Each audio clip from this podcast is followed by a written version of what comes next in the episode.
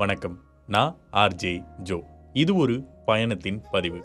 எழுத்தாளர் மேற்கொண்ட பயணம் அந்த பயணத்தில் எழுத்தாளருக்கு கிடைச்ச மறக்க முடியாத அனுபவங்களும் நண்பர்களை பற்றியும் தான் பார்த்துக்கிட்டு இருக்கோம். ஸோ இந்த பயணத்தில் முதல் நாள் முடிஞ்சு இரண்டாவது நாள் எல்லாரும் ரெடி ஆகி அடுத்து எங்கே போகிறோம் அப்படின்னு தெரியாமல் ஆவலோட காத்துக்கிட்டு இருக்காங்க. ஸோ அந்த காத்திருப்புக்கு மத்தியில் அழைப்பாளர் எல்லாத்தையும் கிளப்பிக்கிட்டு இருக்கும்போது அந்த பிரேக் டைம் இருக்கு இல்லையா? அப்போ எல்லாரும் மறுபடியும் அதே இடத்துல ஃபோட்டோஸ்லாம் எடுக்க ஆரம்பிக்கிறாங்க. வளைச்சு வளைச்சு செடி பக்கத்தில் பொண்ணுங்களும் மரம் பக்கத்தில் பசங்களும் இல்லாத அட்டூழியங்கள்லாம் பண்ணிட்டு எல்லாரும் விதவிதமான போஸ் கொடுக்குறேன்னு சொல்லிட்டு ஒருத்தர் கொடுத்த ஒரே போஸை மற்ற எல்லாரும் ஃபாலோ பண்ணி ரிப்பீட் மோடில் போஸ் கொடுக்க அதை எல்லாத்தையும் சலிக்காமல் ஃபோட்டோ எடுத்தார் கௌஷிக் என்கிற சிலுக்கு. ஸோ எல்லா ஃபோட்டோஸும் எடுத்துக்கிட்டே இருக்காங்க. ஒரு பக்கத்து நடன கலைஞர் மட்டும் ஆளக்கானா அவர் தனியாக ஒரு ஃபோட்டோ ஷூட் நடத்திக்கிட்டு இருக்காரு செடி கொடி நாயின்னு சொல்லிட்டு.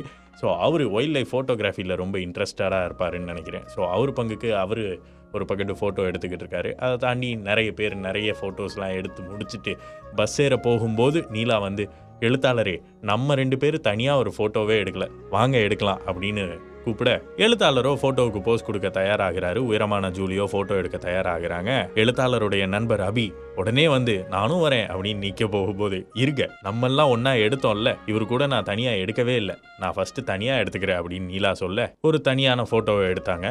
அந்த ஃபோட்டோக்கு அப்புறம் மூணு பேரும் சேர்ந்து ஒரு ஃபோட்டோ எடுத்தாங்க. அந்த ஃபோட்டோ ரொம்ப அற்புதமாக வந்துச்சு அப்படின்றது தான் உண்மையான ஒரு விஷயம். உயரமான ஜூலி அவங்களுக்கு கொடுத்த பங்கை சிறப்பாக பண்ணியிருந்தாங்க அந்த இடத்துல. அதுக்கப்புறம் மறுபடி பயணத்தை ஆரம்பிக்கிறதுக்கு பஸ்ஸில் ஏறி உக்காடுறோம் முதல் நாள் பயணத்தில் முன் சீட்டில் உட்காந்துருந்த உயரமான ஜூலி நீலா தன்யான்னு சொல்லி இவங்க எல்லாருமே பின் சீட்டுக்கு வர ஆரம்பிச்சாங்க. பயணம் சூடு பிடிக்க ஆரம்பிக்குது. கௌஷிக் என்கிற சிலுக்கு அவரோட வேலைக்கு பாட்டு போட ஆரம்பிக்கிறாரு. பின்னாடி பாட்டு தெரியுதோ தெரியலையோ? அஞ்சு பேர் நீலா உயரமான ஜூலி அபி புகழ் எழுத்தாளர். இவங்க அஞ்சு பேரும் என்ன கத்துறோனே தெரியாமல் எதையாச்சும் ஒன்று கத்திக்கிட்டே இருந்தாங்க.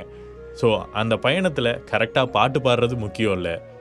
பாடணும் சந்தோஷமாக இருக்கணும் ஆடணும் அவ்வளோதான் இதைத்தான் எழுத்தாளரும் சிலுக்கும் நேற்று ஆசைப்பட்டாங்க. ஆனால் அது அப்போ நடக்கவே இல்லை.